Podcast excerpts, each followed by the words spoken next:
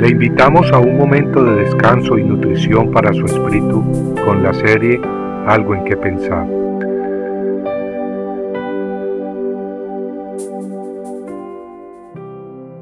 Y cuando los que llevaban el arca entraron en el Jordán, y los pies de los sacerdotes que llevaban el arca se mojaron en la orilla del agua, las aguas que venían de arriba se detuvieron y se elevaron en un montón, y las que descendían hacia el mar del Araba, el mar salado, fueron cortadas completamente, y el pueblo pasó.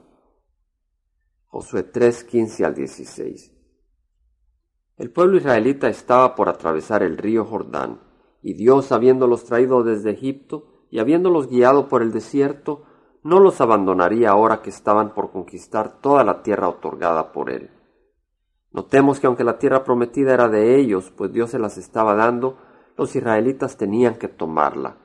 De nada les serviría si se hubieran quedado sentados. Todo eso implicaría una cantidad de retos estratégicos y guerras durante la conquista. En ese esfuerzo Dios manifestaría su gran poder. A través de las conquistas Dios mostraría también su amor personal, su cuido y su amor práctico hacia su pueblo. Muchos creen que Dios es una fuerza en algún lugar del más allá, alguien muy lejano a quien no podemos oír y que no se interesa por nosotros. Eso es un concepto falso. Por otro lado, muchos de nosotros sí creemos que Dios es un Dios personal, y cuando escuchamos la voz de Dios y entendemos su voluntad, nos olvidamos, sin embargo, que es Dios quien nos equipará para cumplirla. Es Él quien removerá las barreras que se interpongan en el camino. En el capítulo 3 del libro de Josué leemos que el pueblo israelita se preparó para pasar el río Jordán.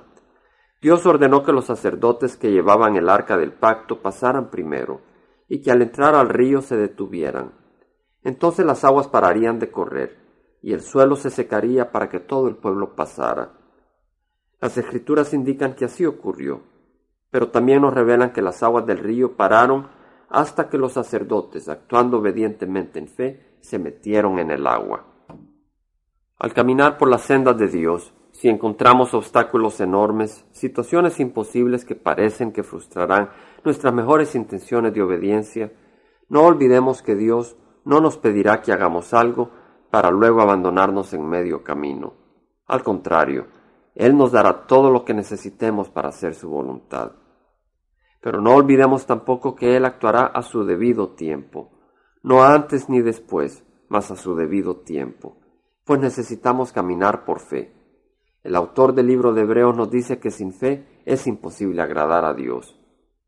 Necesitamos pues creer en Dios y en su amor hacia nosotros, y necesitamos caminar obedientemente, confiando en Él, un paso a la vez. Entonces, así como las aguas del Jordán se detuvieron y la tierra se secó, así nuestros obstáculos serán removidos milagrosamente por la mano de Dios y a su debido tiempo, para que así podamos continuar en el camino trazado por Dios. Y así cuando los obstáculos sean removidos y las corrientes turbulentas cesen, entonces nuestros corazones fluirán de gozo y agradecidos entonarán alabanzas a Jehová. Compartiendo algo en que pensar, estuvo con ustedes Jaime Simán. Si usted desea bajar esta meditación, lo puede hacer visitando la página web del Verbo para Latinoamérica en www.elvela.com y el Vela se deletrea E L B de verdad E L A, donde también encontrará otros materiales de edificación para su vida. Puede también escribirnos a El Vela Pio Box 1002 Orange, California 92856, Estados Unidos. Dios le bendiga.